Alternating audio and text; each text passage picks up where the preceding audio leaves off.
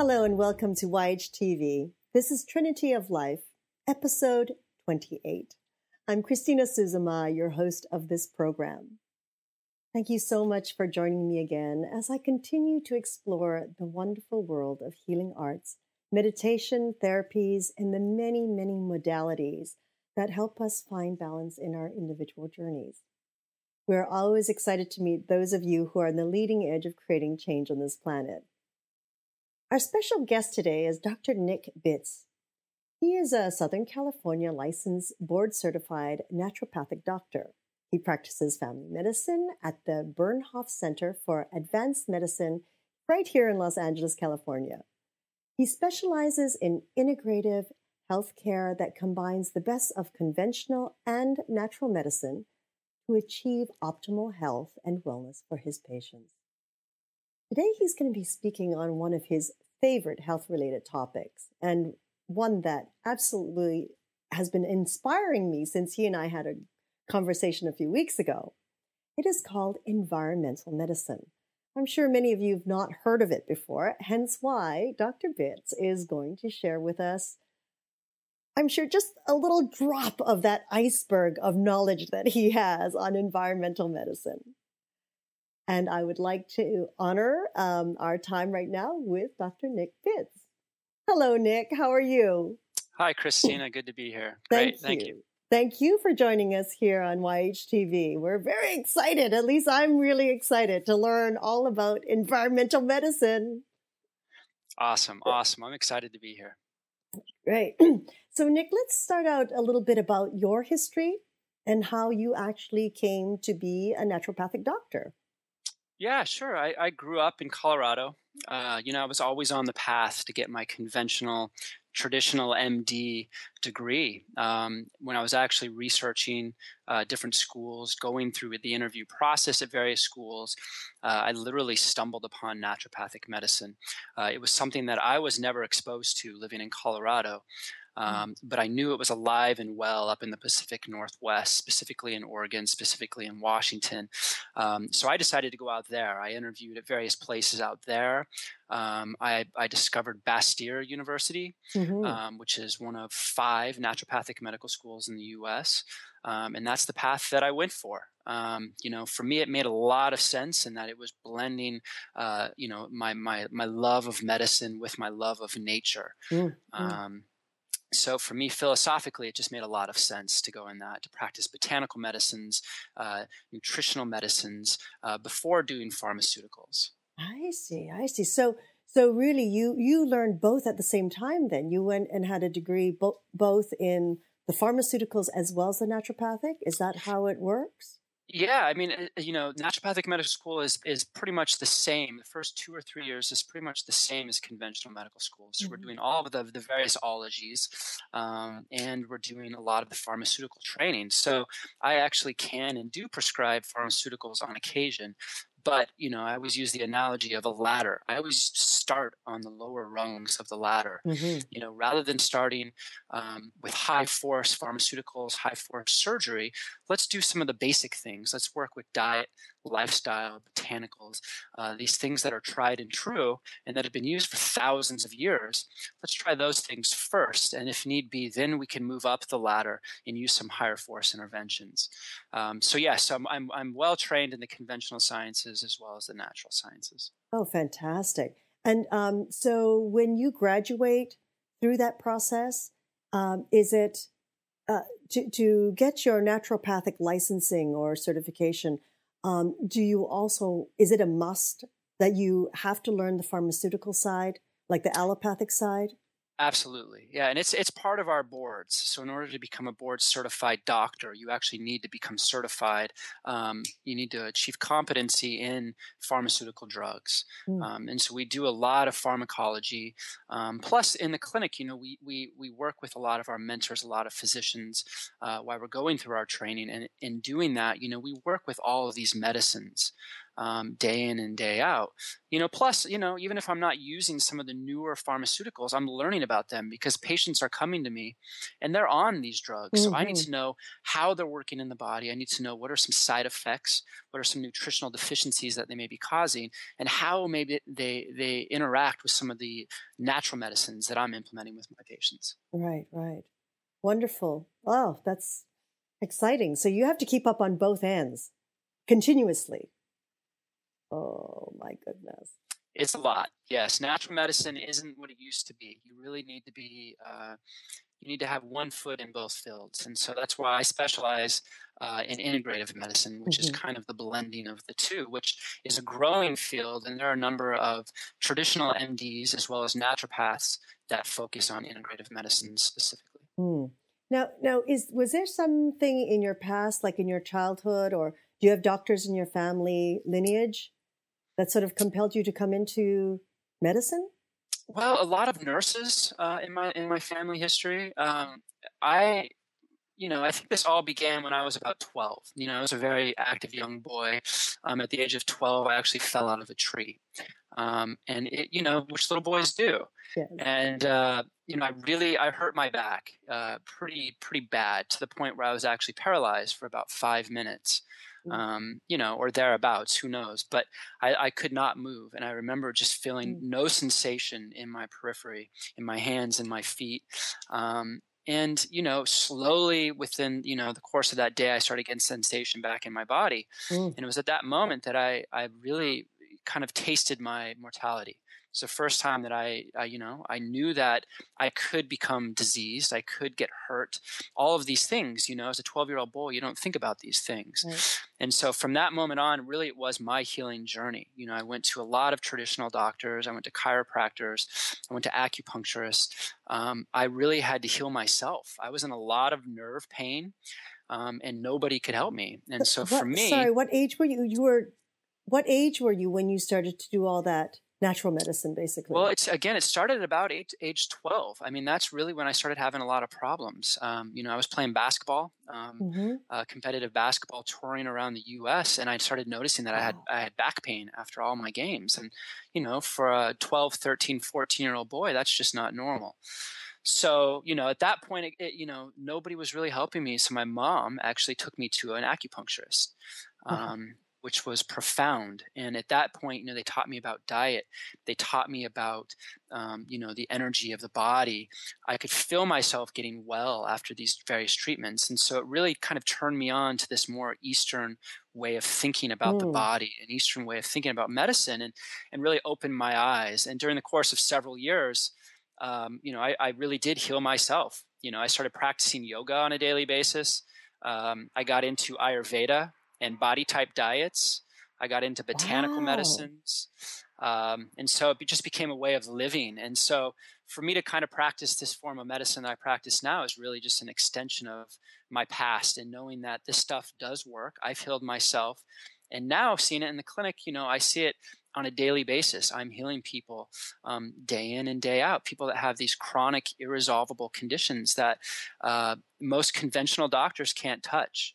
You know, if you're doing things from a different perspective, a more Eastern perspective, a more holistic perspective, uh, people spontaneously get well. Mm-hmm, mm-hmm. How magnificent! I mean, to me, it's um, so magnificent that your mother brought you to an acupuncturist when you were so young and at that time, you're living in Colorado, isn't that right? Yeah. Yeah, which you know, which was is fairly progressive. Yet yes. there's not a lot of natural medicine. At least there wasn't um, in in the '90s. Um, so that that was a big deal for me. You know, I was really thankful that there was one acupuncture school in Denver um, that we were able to go to. We had the resources to go to that, and now, you know, acupuncturists you can find in every yes. corner. Um, but even at that time, you know, I'm just, I was really thankful. I was thankful that my mom went out on a limb mm-hmm. and said, we need to do something different. The status quo is not working. So let's just, let's just try something, anything in order to get you well. Bravo. Oh, huge thanks to her, right? I mean, she really, she really gifted you with more than just your, your physical being, but such a, she actually gifted you your future. Absolutely. Yeah, yeah without knowing right it at the time. yeah, for sure. Yes, magnificent. So now, so you you've become a naturopathic doctor now. You work with several people, uh, many people, I mean, and uh, of course, I think uh, during our discussions we say, you know, all medicine is ongoing, and and it's amazing how they're coming out with so many areas and uh, different names for medicine. And now you're you you are very very excited about environmental medicine. Can you share with us what that is? What does that mean to say environmental medicine? Yeah, you know, I think it's it's it's an apt title. Um, it really is bringing together a lot of different fields, uh, namely environmental science and medicine. And so it's looking at how the external world, the environment, is impacting the human body. Um, you know, it really is a very vast, uh, very complex. You know, it's just an emerging field. Um, so, you know, my intention today really is to keep things as very as simple as I can, as practical as I can, um, but just to give folks a taste of this vast field of medicine. Um, you know, environmental medicine. If you look at it from just a very basic um, uh, perspective. It's looking at how does the environment impact human health. And so a couple examples would be how, how does the sun impact the human body? We know that UV radiation uh, impacts the sun. It activates cholesterol in the sun, which in turn makes vitamin D. And so we mm. know that. That's environmental science. We know that the sun, the radiation, can actually cause a lot of skin cancers. That's environmental medicine.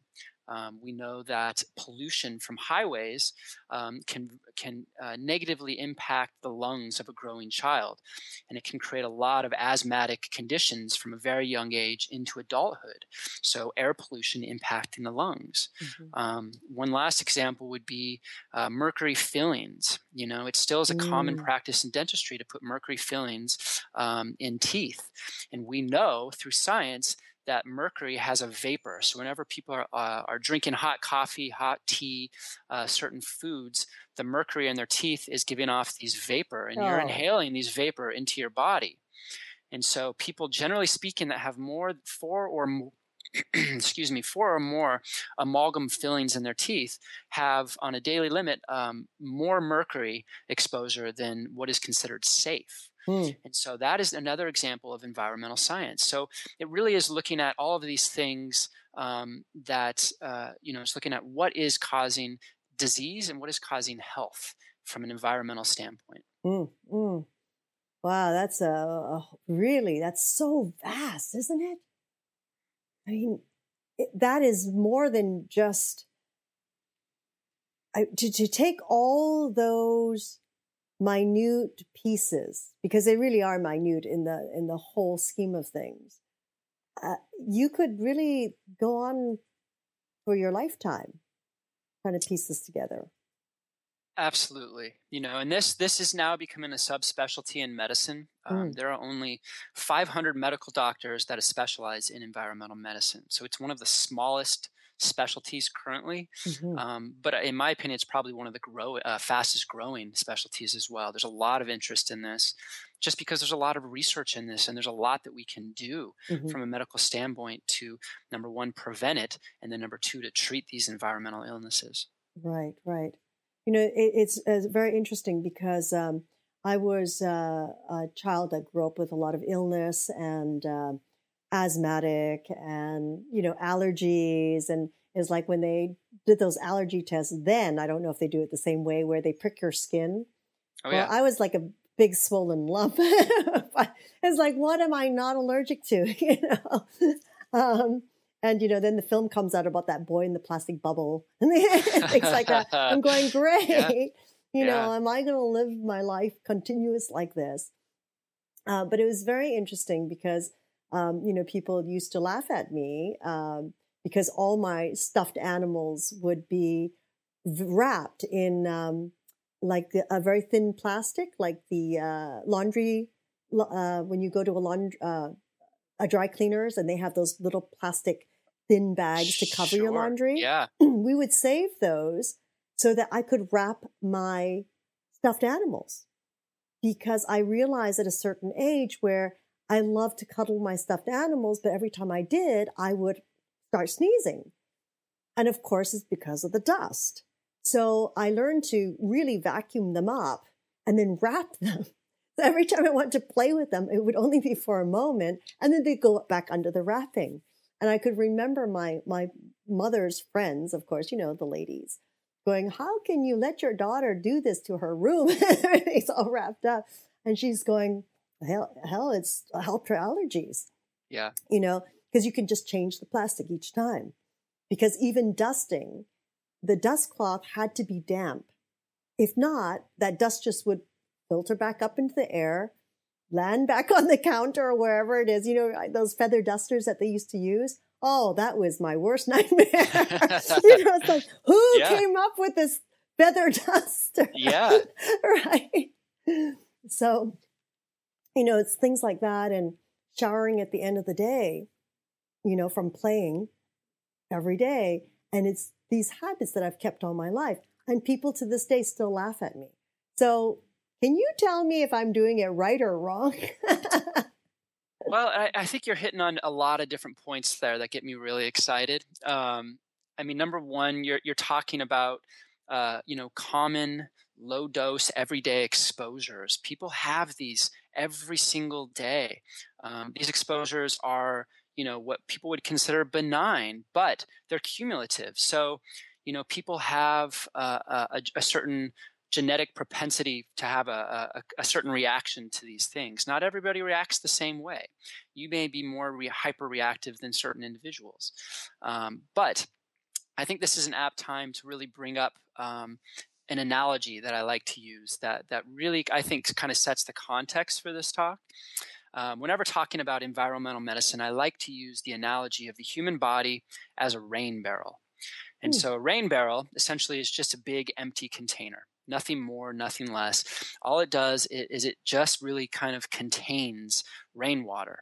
So as rain kind of enters the barrel, it fills up, it fills up, it fills up, and eventually it tops off until it can no longer carry any more rainwater. And then as we see it, you add more, a little bit more rainwater, a couple more drops, it starts to overflow. Oh. And so the human body is exactly the same way.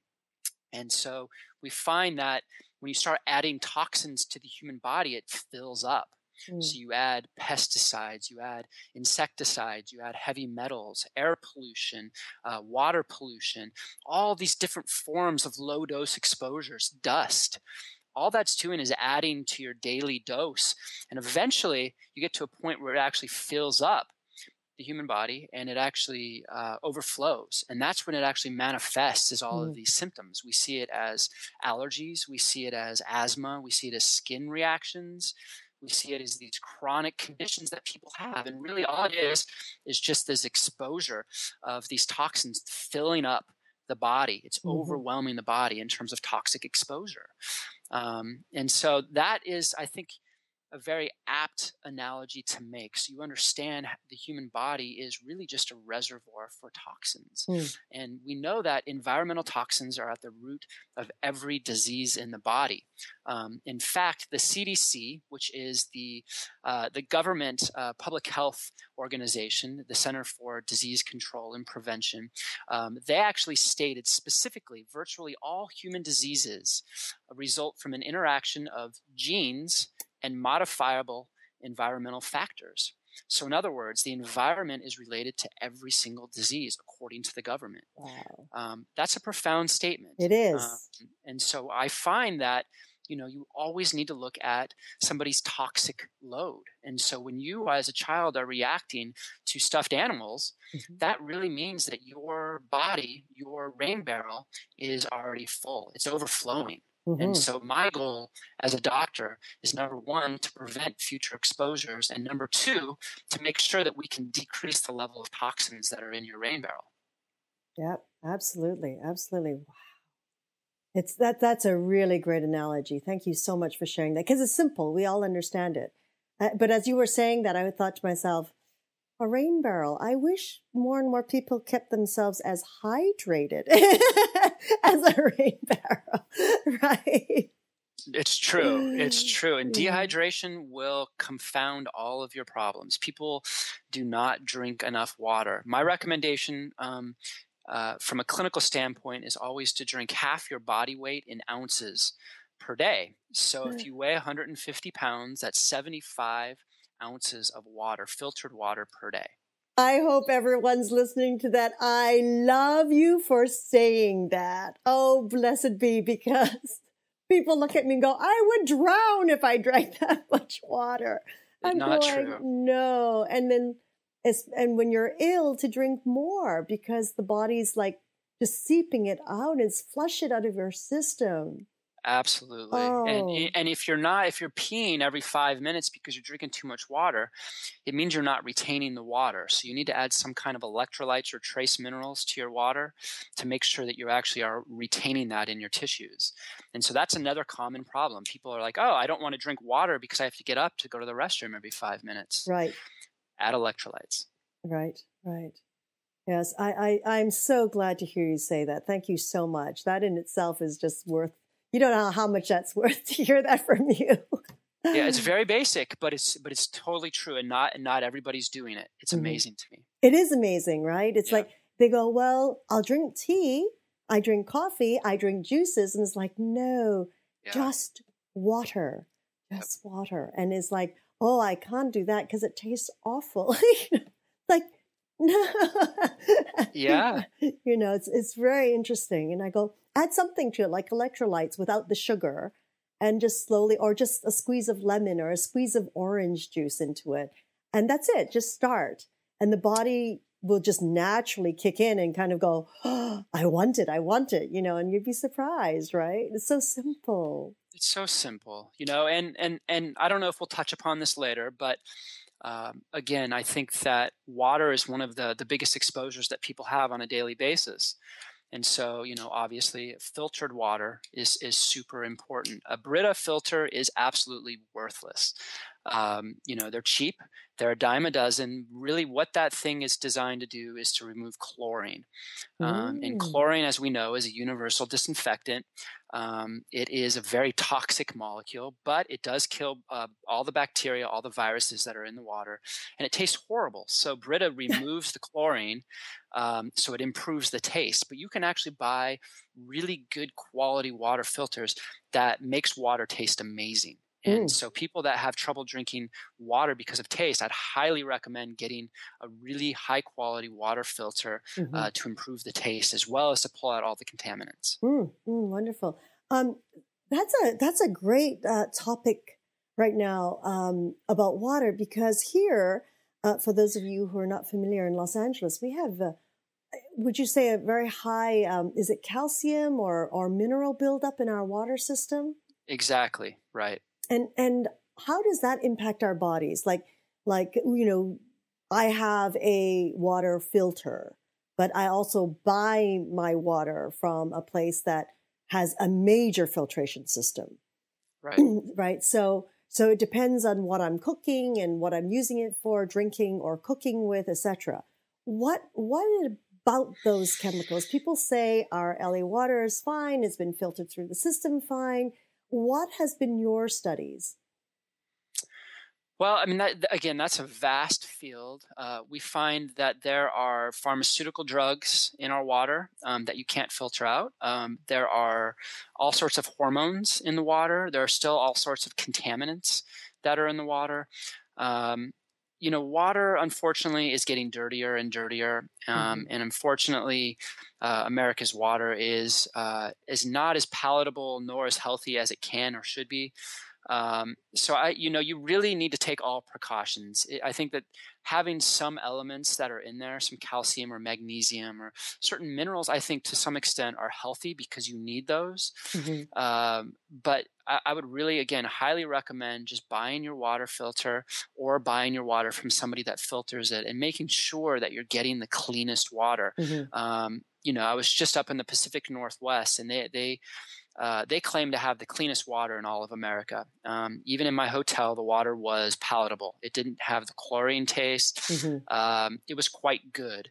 But even still, you know, even if you're not pulling out the chlorine, or even sorry, even if you are pulling out the chlorine, you don't know what you're getting. You know, right for instance, homeopathic remedies, when you put those into a water system, they magnify on an exponential scale. And so they actually become more energetic, more powerful, the more diluted they become. And so, really, that's something that's very interesting. You know, when people throw away their homeopathics or flush them down the toilet, um, it's similar to you know, when people actually were threatening to put LSD in the water system in the 60s and the 70s, um, you know that that would have been a big deal. But it is a big deal in terms of the pharmaceuticals we're getting. People are getting medicated. They're finding uh, prozac in our water you know which is changing our our, our brain chemistry just by drinking water. Um, so wait, wait, wait, again, wait a minute. How how does that happen? That that if someone's flushing the water down a toilet, uh, the, the medication down a toilet. How is it that they're, when you say that they're finding Prozac and all in our water, not our drinking water? Our drinking water. Yep. And so, you know, you, you can, uh, I'm, I'm hoping that they're not refiltering our toilet water for drinking water. No, they're not. Um, but it's it's just as bad. And this is another environmental topic that is dear to my heart. Um, I live in Santa Monica, and uh, the Santa Monica Bay is pristine. It's beautiful. However, um, you know, one mile, I'm sorry, five miles off of the Santa Monica Bay is where all of the sewage from Los Angeles goes, and they dump it right into the the Santa Monica Bay. Oh no! Um, so that's six thousand miles of of uh, sewage tubes ending in the Santa Monica Bay. And they don't so think it's going to wash in with the tides. They they claim that they don't, um, and it's it to me it's it's a big problem. I don't swim in the ocean um, off the coast of California. I don't blame reason. you. too, but I but I don't, and it's it's it's disgusting and it's it's a problem. It really is a problem. You know, I did my residency in Vail, Colorado, and Vail was having a lot of problems with parasites in their drinking water. So even if you're filtering out your water, it's going, it's being treated. You're not get, you're not removing all the parasites. They're finding parasitic infections left and right throughout the U.S. because of clean uh, drinking water. So there's a lot going on with our drinking water. People need to be very proactive about what they're putting in their body.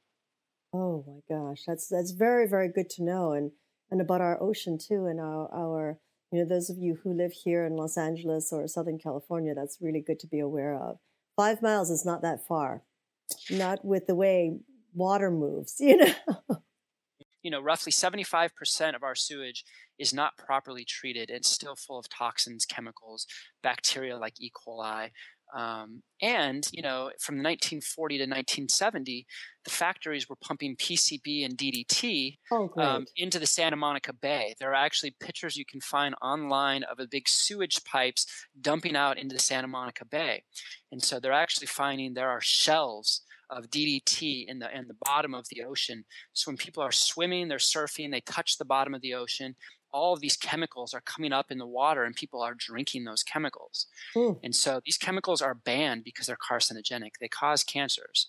But yet they're everywhere. They're everywhere in the environment. Um, mm. So it's really important to really just be cautious about whatever water source that you're in, whether you're drinking it, whether you're swimming in it, whatever it may be. Right, right, right. And and it's so interesting that you said that because I I do remember I had a trip in Tahiti one day and uh, oh, quite a while back, and we were just swimming off you know, the, the, the, in the bay, just off the side of the hotel there. And I know at that time, my husband came out after the first day really sick.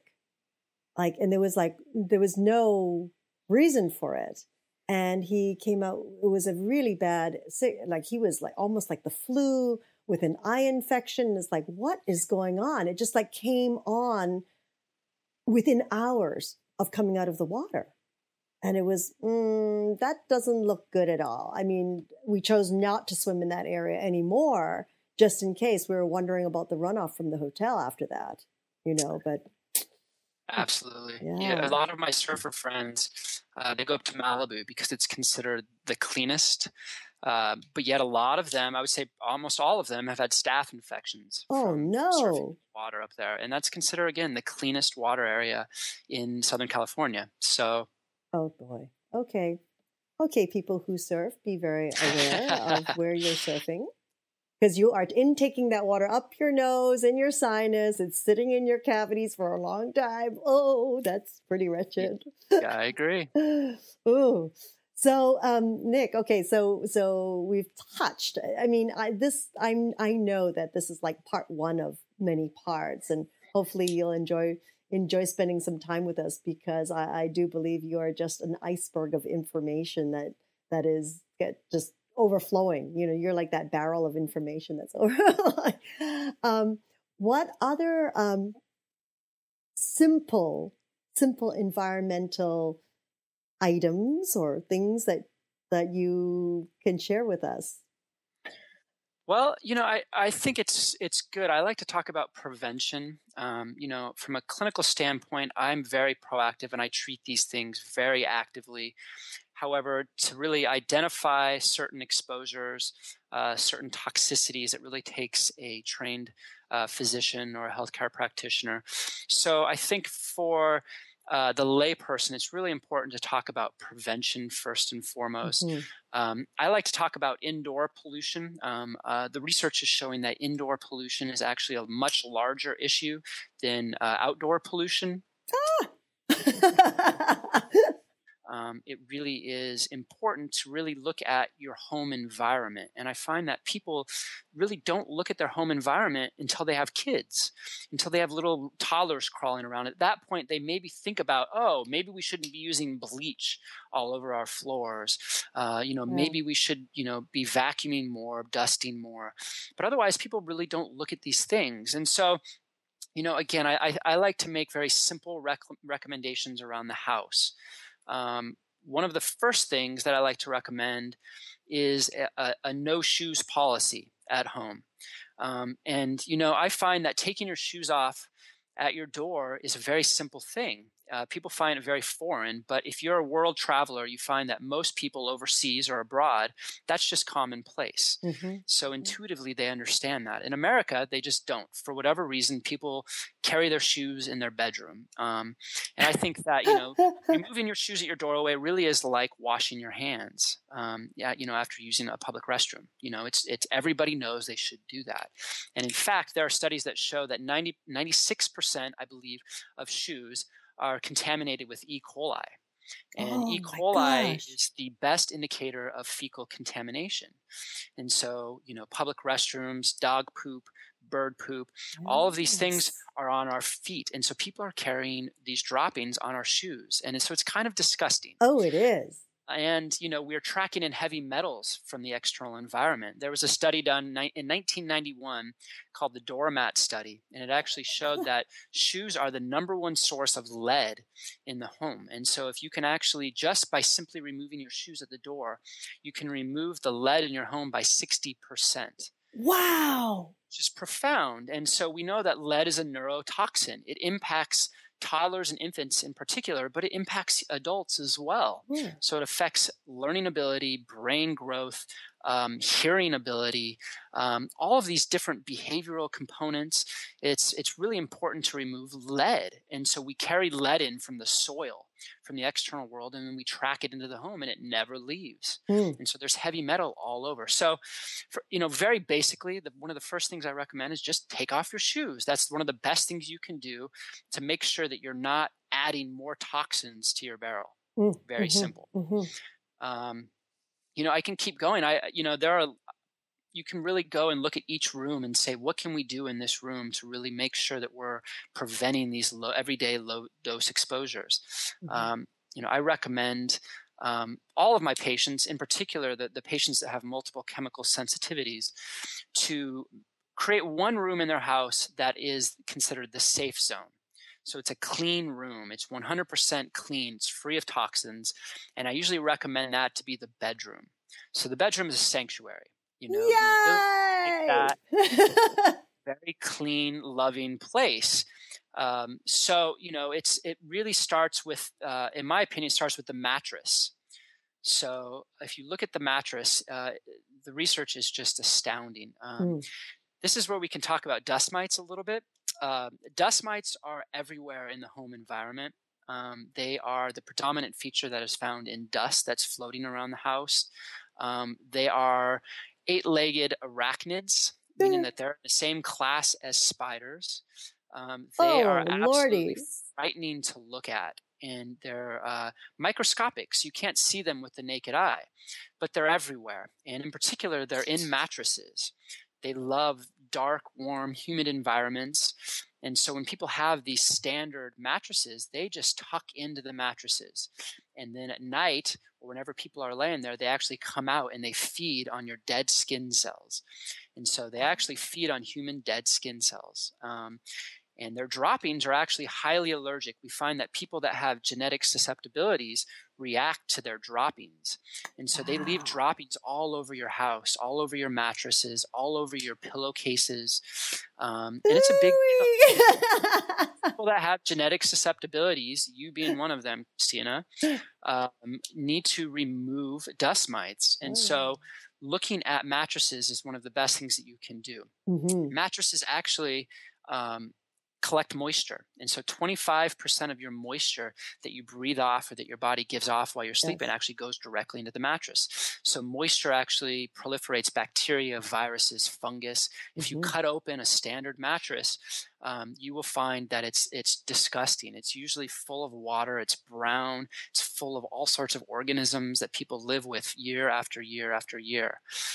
And Oh mattresses and, gas. and everyone's like fretting about bed bugs these days. And I'm thinking, um, even if you don't have the bed bugs, you got to Yeah. listen to this. you have Wow. bigger problems. You have bigger problems, and uh, all mattresses are essentially dipped in flame retardants. Um, Yes. And flame retardants are nasty, and so every mattress in the U.S. has to pass, uh, which is called the cigarette test. So they actually put cigarettes on it to see if it'll cause a fire.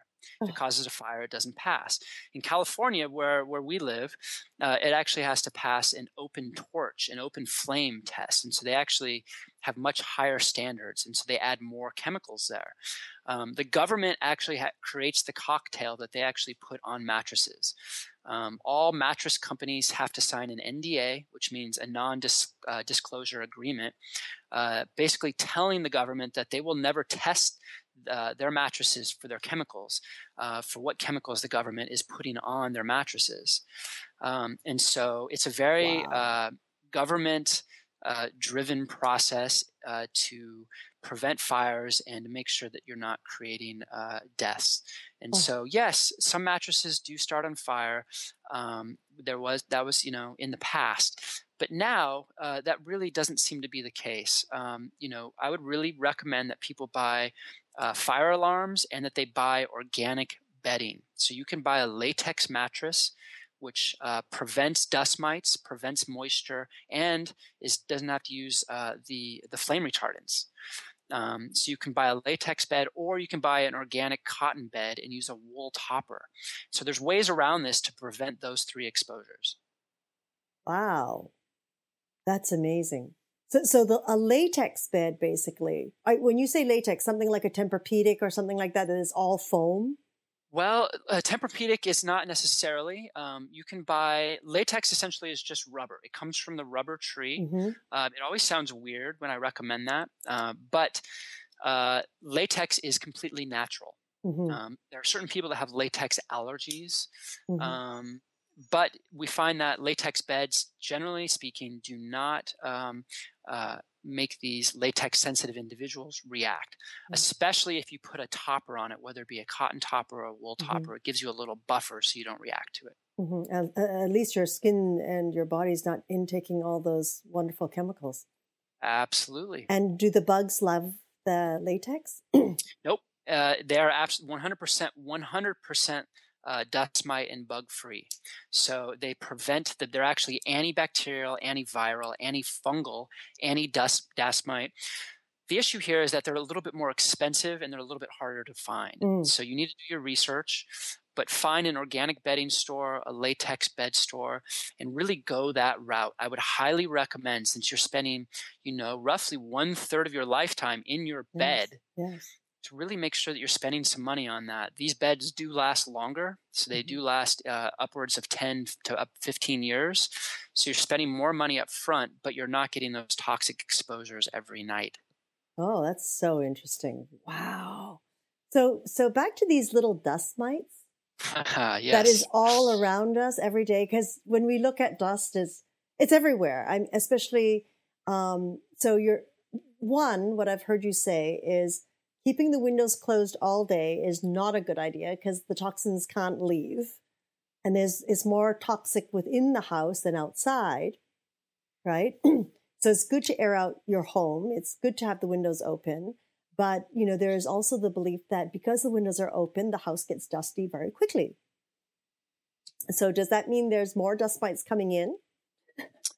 No, generally speaking, um, dust is caused by shoes. Um, there are actually estimates that up to 98% of the dust in your house is uh, is from shoes. And so again, removing your shoes at the door will prevent these dust forming. And dust is is just really a uh, a mixture of a lot of things dead mm-hmm. human skin, dust mites, uh, heavy metals, pet dander, whatever it may be.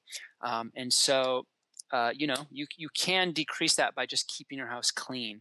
Opening your windows is really going to create airflow. It's going to help decrease the dust, in my opinion. Mm-hmm. Depends on where you live. Um, but you can also, if you want to, you can just put a dehumidifier in your room. Um, and dehumidifiers um, if you keep a, a, room at 30 to 40% humidity, mm-hmm. um, that actually is considered the single best thing you can do to remove dust mites in your house or in your bedroom. Wow. And so Los Angeles is actually, on average, about 70% humidity. So you need to cut the air by about half. Hmm. Uh, of water. And so use a dehumidifier is one way to get around that to decrease the dust mites and to decrease the dust in your house. Wow, that's very interesting. Hmm. So uh, these uh, dust mites, I'm caught on these dust mites because it's, it's, it's like I'm not a great spider fan.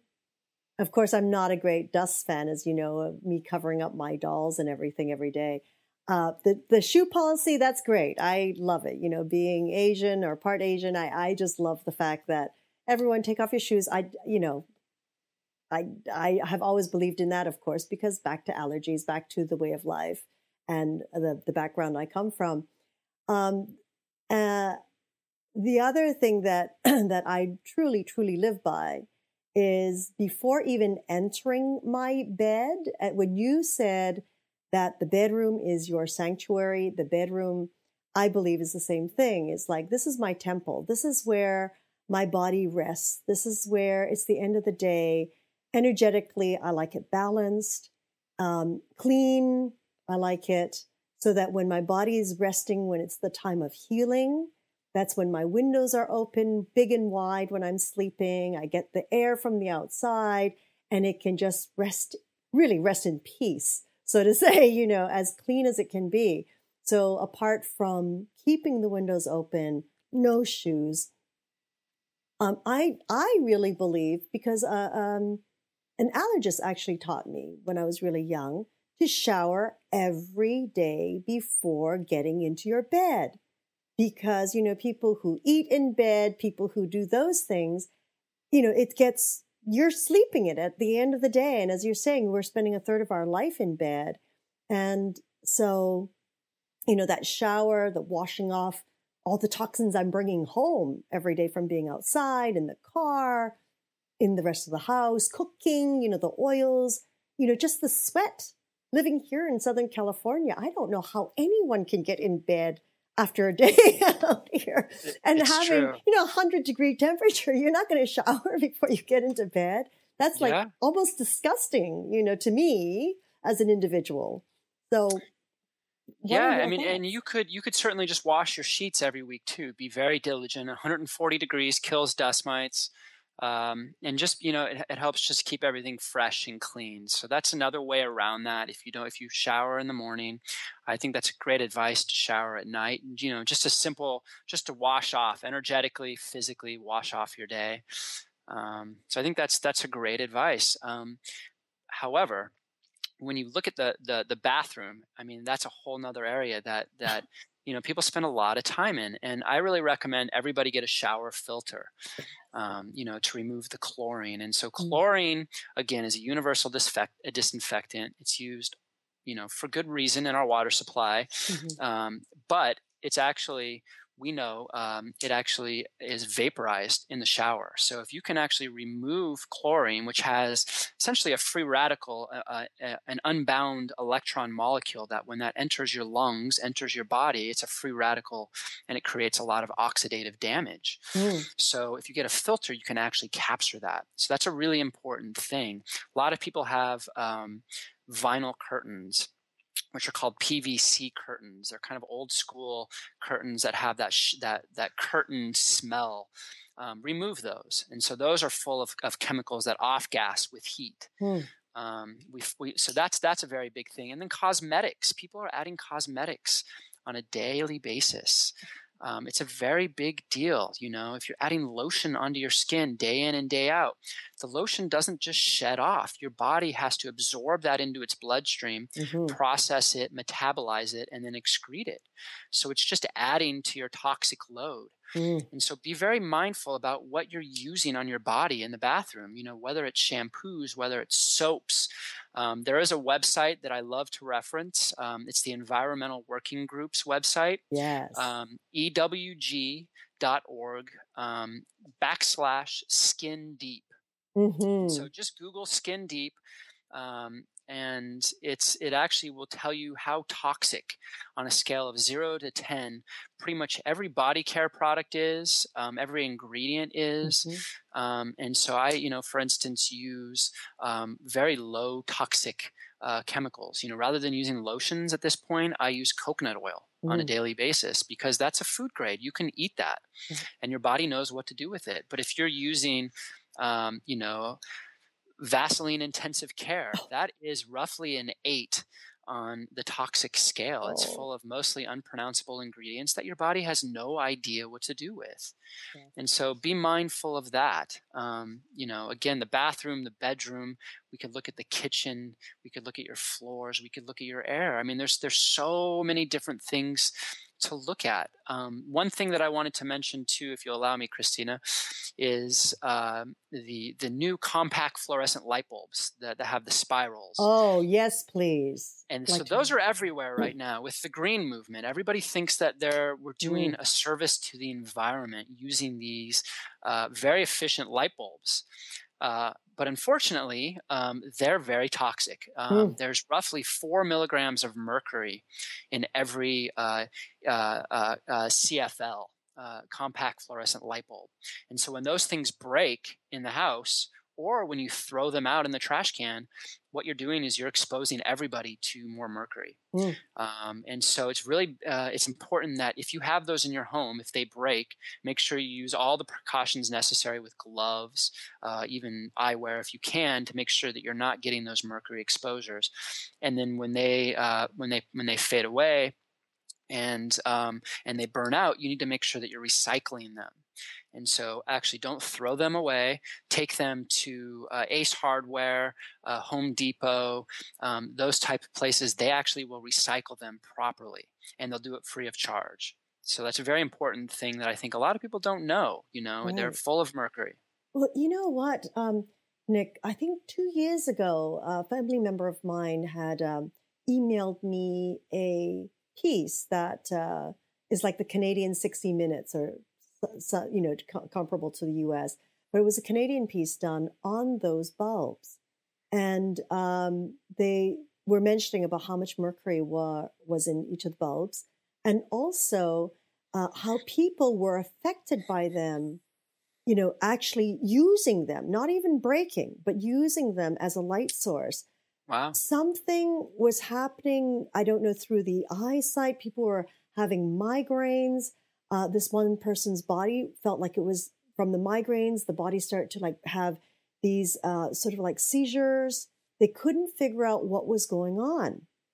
And um, finally, uh, someone, one of their doctors mentioned, you know, do you have these light bulbs? And they said, of course, you know, it saves energy, blah, blah, blah. They actually removed those light bulbs and went back to the old fashioned ones, and all the symptoms disappeared. Yeah and an, another person, you know, who had those efficient light bulbs in their stables, you know, where their horses were. And that was the only place that she had them. So every time she went in to work with her horses, she started getting migraines and she couldn't figure out why. Same thing. The minute she changed those light bulbs out, she was fine. So it it almost goes beyond, you know, you were saying something about the heat in our body, you know, releasing the mercury in our mouths, you know, if we have those amalgam um, fillings. I mean, I wonder if it's the same thing when these bulbs are heated up to a certain temperature, that it's releasing mercury in a different source or chemistry wise that is could affect the human body. Uh, you know that's a good point and it's it's plausible you know mm-hmm. mercury pretty much will go through anything it's a fat soluble substance that uh, will go through all barriers i mean it's really uh, kind of an amazing uh, uh, ingredient you know it really is an elixir um, if used properly in the mm-hmm. Ayurvedic tradition, but it really is probably the most uh, toxic uh, component that's out there. And we really, I don't think we understand it. You know, uh, we don't understand how it's affecting us uh, that well. Um, one thing that I wanted to mention is high fructose corn syrup. Um, oh. there, there are two studies that show that high fructose corn syrup is laden with mercury. Um, and are I actually you wrote serious? It, it's shocking. And so, especially given how ubiquitous high fructose corn syrup is in the American diet and in little children's diet, which pound for pound, they're much more susceptible to the neurotoxic effects of mercury. And so it's just how they process it, it's how they manufacture it. Uh, the byproduct and the, the residue is mercury. And so they've actually tested um, upwards of 50% of all uh, uh, brand name products where high fructose corn syrup is the number one or number two ingredients right. um, actually tested positive for mercury, um, which is shocking. I actually wrote an article for the, the Vail Daily uh, several years ago when I did my residency in Vail. And uh, the next day after it got published in the newspaper, the, uh, the uh, I forget what exo- uh, the name exactly, but it was something to the extent of the American Corn Refinery Association.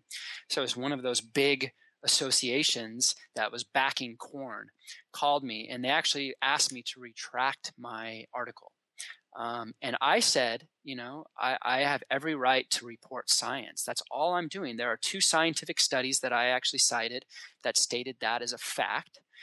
And hmm. I realize that you guys are trying to um, you know protect your image and you guys are all about making money i understand that but people need to understand this they need to understand that mm-hmm. that, that high fructose corn syrup not only is put people at risk for type 2 diabetes obesity these types of things but it's actually a, a source of mercury which is a very very big wow. deal that that little piece i didn't know that it had a high source of mercury and and what surprises me is that the FDA hasn't removed it.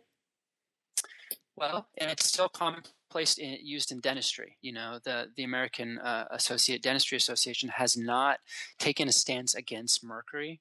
I mean, in order for folks to actually uh, use a more holistic, natural dentist, they need to seek out a biologic or a biological mm-hmm. dentist, um, and they're very hard to find. They're very rare. Mm-hmm um, you know, mercury still used left and right. I think if they actually uh, took a stance against it, there would be a lot of lawsuits. There would be a lot of problems, um, which is probably why they don't.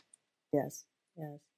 Um, a question came up. Um, it is uh, what would be what would be an essential supplement you find most people need? Oh boy, um, that's a large conversation. I I love supplements. You know, I've worked in the dietary supplement industry for several years. I give out dietary supplements, um, physician grade dietary supplements on a daily basis. Um, you know, I, I give out what I what I call my basic treatment guidelines. Mm-hmm. Um, I find that there are several things that people need. Probiotics um, you know, digestion is the root of all health. We know this from uh, traditional Chinese medicine, Ayurvedic medicine, uh, naturopathic medicine. All of these holistic uh, systems of medicine believe that digestion is the root of all health. Mm-hmm. And probiotics, in my opinion, is the single most important thing that you can do for digestive health. Um, so that's part of my basic treatment guideline that I pretty much give out to every patient. I also give out uh, omega 3s, whether they be from fish, whether they be from algae, or whether they be from flax. Um, people need their omega 3s. We're not mm-hmm. getting them in a diet. Um, omega 3 insufficiency or deficiency can cause a lot of problems uh, in the body. And so, those two things I find um, are absolutely essential. More and more, I'm finding that people need a good quality multivitamin. Um, not the kind of uh, uh, uh, mass market multivitamin that you find at Walgreens, but really um, only the multivitamin that you can get that's a doctor grade multivitamin. Mm-hmm. Even a lot of the health food multivitamins are below par, mm-hmm. um, and I don't find them to be useful at all.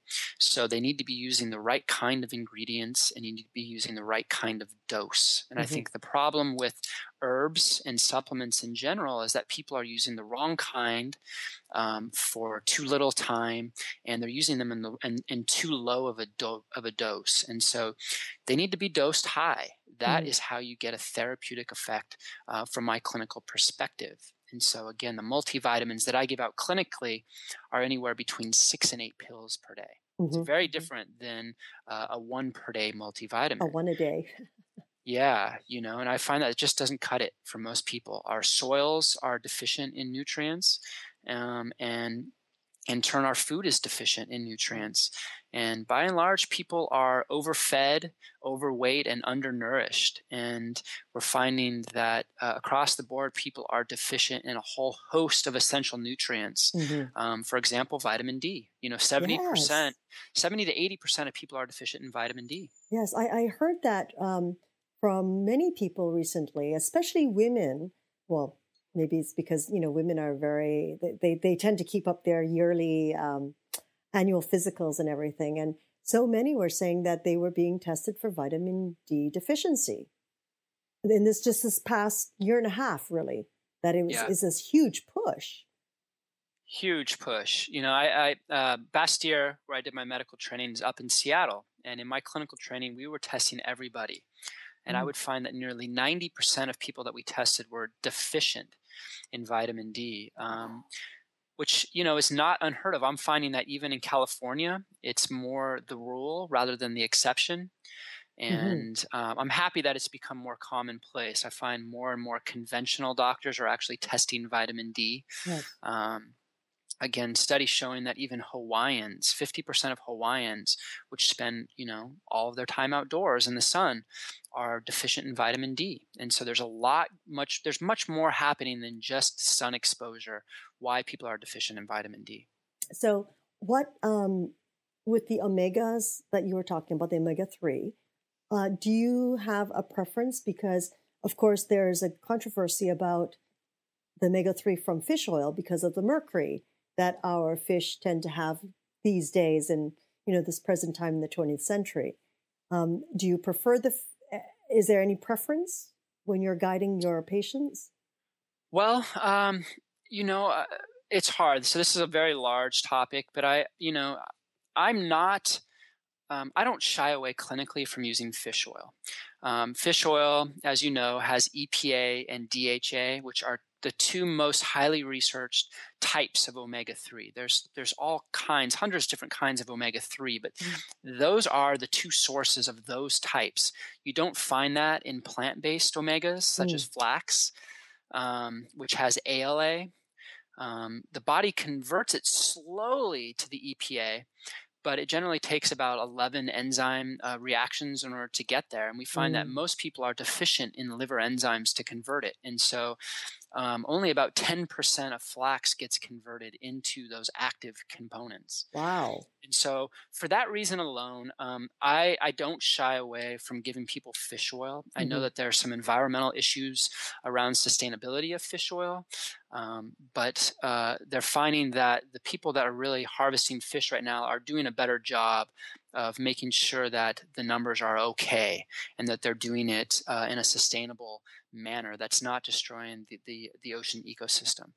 Uh, the newest type that I'm actually starting to get into, which is more expensive, is algae based omega 3s.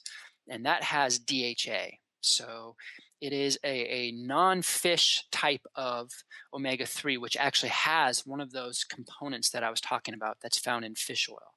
So it's unique. It's a little bit more expensive, it's harder to find, but I'm starting to give that out to folks that are vegan, that are vegetarian, um, folks that uh, practice ahimsa, which is you know the yogic virtue of of non-harming.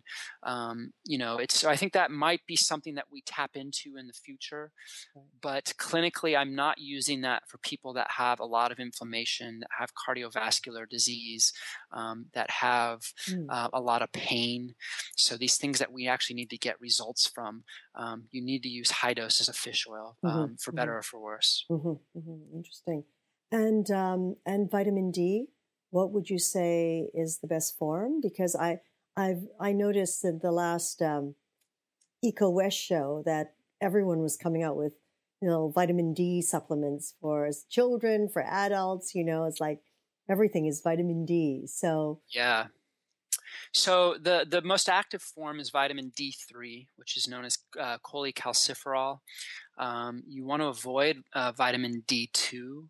Um, you want to use vitamin D3. Um, you mm-hmm. can get organic, quote unquote, vitamin D that comes from either mushrooms um, or certain types of algae.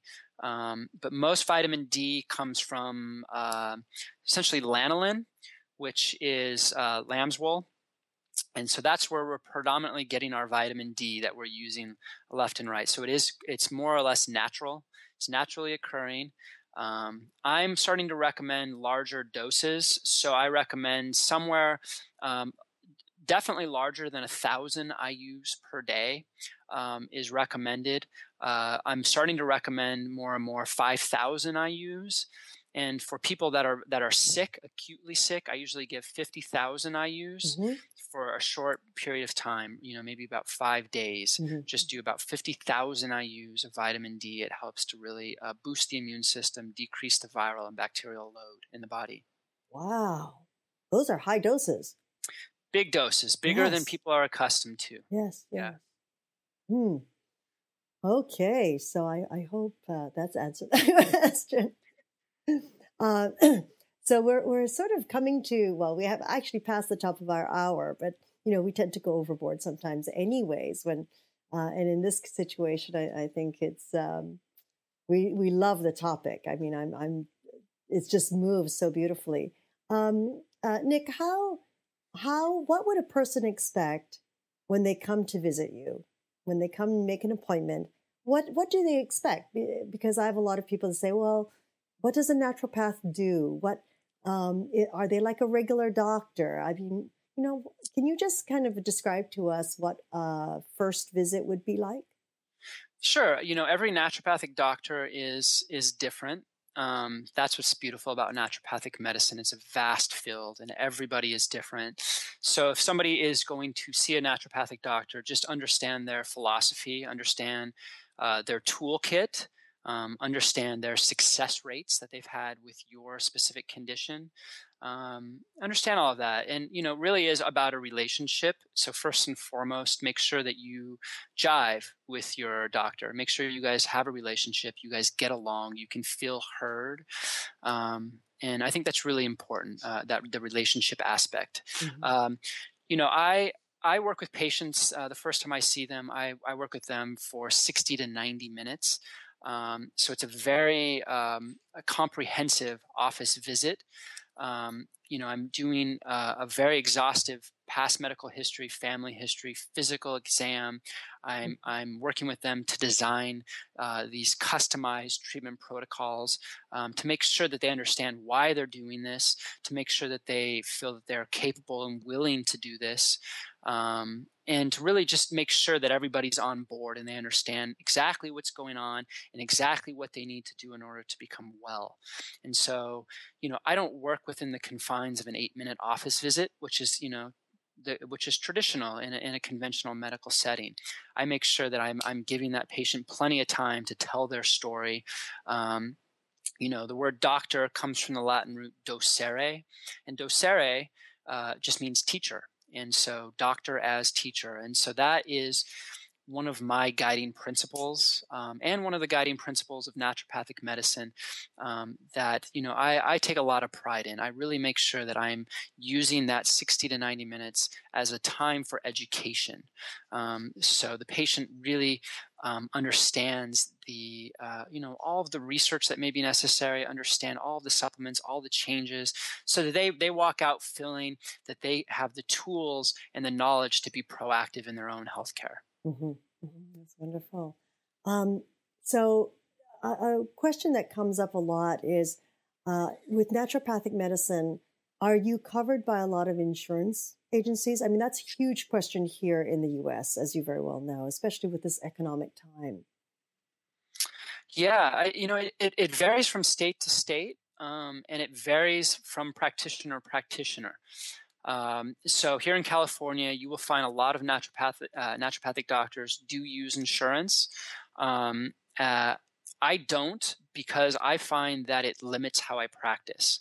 Um, you know, I don't want the insurance agencies uh, to tell me how long my office visit should be, what mm. procedures I get reimbursed for, um, and all of these things. I want to be able to practice medicine how I want to practice medicine and how that patient needs uh, me to practice medicine. And so I personally do out of pocket. I find that people uh, are willing to pay that because it's not extraordinary. Our fees are not extraordinary. And people f- actually understand the value. I find that when people actually pay a little bit of money up front out of their pocket, mm-hmm. they're willing to do the work. There you go. When it's coming from the insurance company, people by and large will not change their diet. They will not take their vitamins on a daily basis. They will not, you know, do the protocol that's set forth. Um, and so I find that people become much more accountable in mm-hmm. their health care when they're actually paying out of pocket. Mm-hmm. So that's my personal view. Um, again, it's it's a it's a practitioner by practitioner uh, basis that that that individuals need to check in with. Some will take insurance, some won't, either from a regulation standpoint or a philosophical standpoint. Right, right. Oh, wonderful. Well, Dr. Nick Bitz, this has been just an invaluable time that we've spent together, and as I said, this is like just a little tiny drop from that iceberg of yours and amazing. I mean, we didn't even get into bed bugs for God's sake. oh, next time. We didn't even get into pets. what do you do when you have pets, you know? Yeah. Yep. You know, things like that. I, I, mean, it's, it's just, uh, we could go on and on and I, I know this. So we're just going to have to get you back on the show for the next part. Indeed. Yeah. Again, it's a vast topic.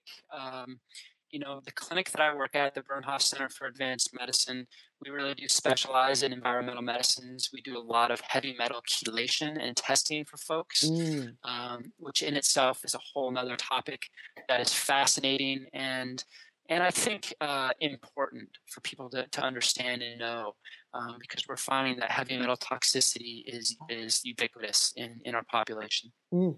Mm. Wow. And what is the best way for people to get in contact with you or to learn a little bit more about you? Would it be your website?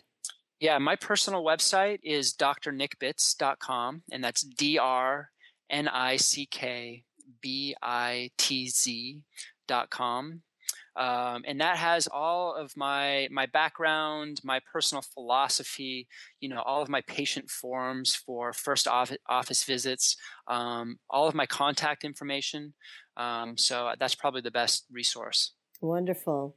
Well, thank you so much uh, for your time. We're really honored to have you on this show. I know we had interviewed you once before during a, a live event, uh, but it's so great to have you back. And and uh, hopefully we can have you back again and again. Please, please, It'll be the yeah. Nick Bitz show soon. Uh, all right. Awesome. Thank you so much uh, for sharing with us today. Uh, you know, I would also like to take a moment and thank each and every one of you, our global community, for joining us and supporting us with this new platform of education and information. You know, we are always grateful for your continuous support. And, you know, we look forward to hearing from you and how we can better support you and bring you information that would help, you know, help find, help you find balance in your life or wherever it is you are. You know, hope you have enjoyed this episode. Um, be sure to share it with your friends and family by simply telling them to come visit us at Yoga Hub TV, and this is episode 28. Um, and remember, join us live every Tuesday at 10:30 a.m. Pacific Standard Time for our Magical Medical Tour, which I do believe we should get Dr. Nick Bitz on that as well. And of course, Wednesdays at this time, 11 a.m. Pacific Standard Time, 2 p.m. Eastern Time for our Trinity of Life. Um, so thank you again, everyone. Thank you again, Dr. Nick Bitz, uh, for honoring us. And until next week, namaste. All right, Christina, thank you.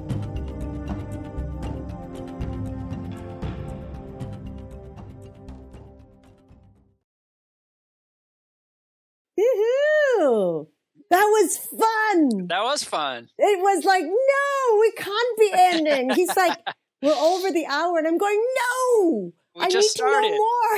I know. I know it's endless. It's fabulous. You're just such a. Na- I knew you were a natural when we interviewed.